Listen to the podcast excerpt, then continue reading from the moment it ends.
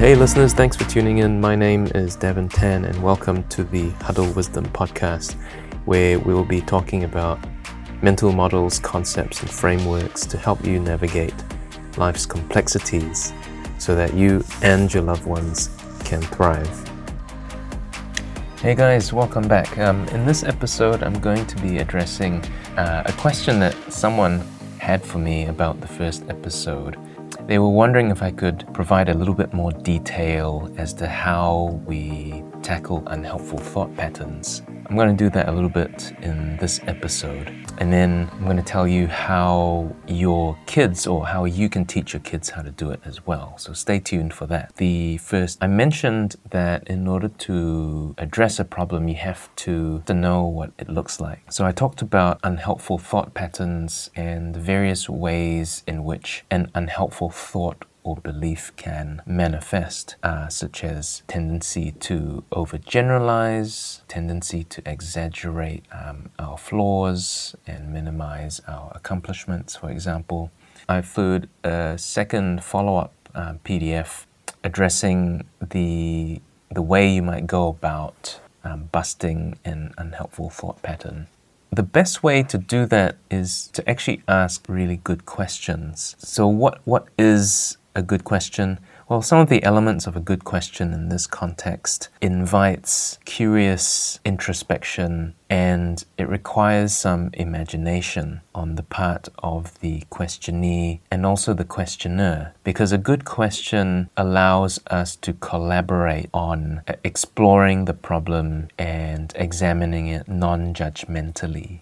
So how do we do that? Well, there are a few techniques that you can use. I'll cover some of this now. So the first one that I find easiest to get your head around is to externalize the problem or the issue.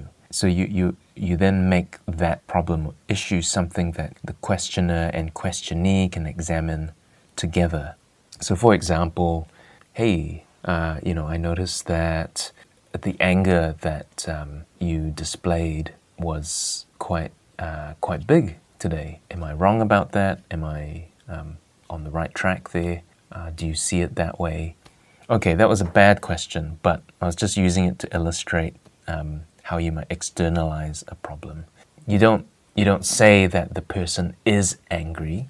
You say that the person experiences anger, or the anger is part of them. It is not them being the anger, if that makes sense. Another element of a good question invites inquiry in a respectful way, but also acknowledging person's expertise on their own experience. That was a mouthful, but I'll try and elaborate. Maybe I'll use a question, an example question to make this a little bit clearer.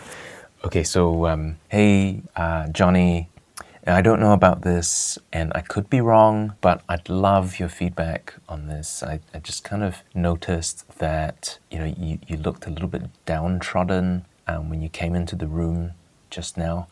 I wonder if maybe it was something that was going on around you, or maybe something that was on your mind beforehand. Okay, that was another bad question. I'm probably going to get like a bunch of one-star reviews for all these really bad questions that I'm teaching you how to ask. But again, I'm just off the top of my head here. These questions are just questions to illustrate a point. So you want to invite inquiry, and you're respecting Johnny's expertise. You're asking them to kind of show you what's up. You're not the one making assumptions or trying to scold them for feeling a certain way. These sorts of questions are powerful because it promotes self-identity, and it also models empathy.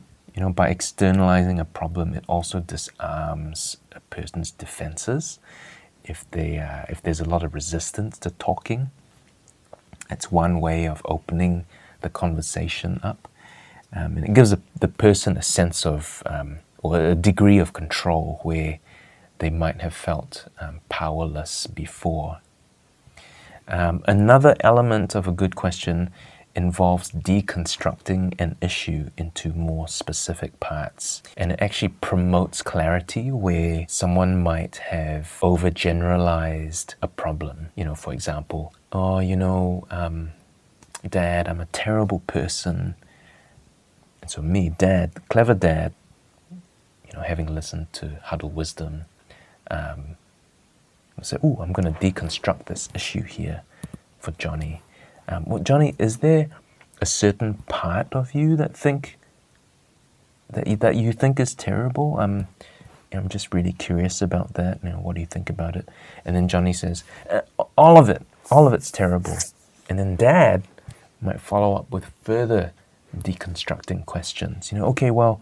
Johnny, are all the parts equally terrible, or are there parts that you think are kind of different in its terribleness? So, these sorts of deconstructing questions invites a sense of curiosity about how the cogs work, how things interact.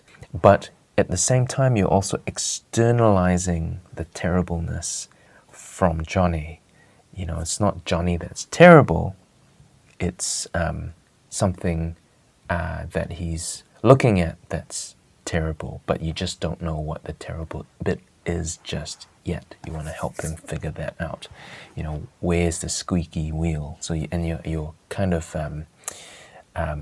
inviting inquiry, in a curious sort of way. So, those are probably my go-to techniques for opening up the conversation about unhelpful thought patterns.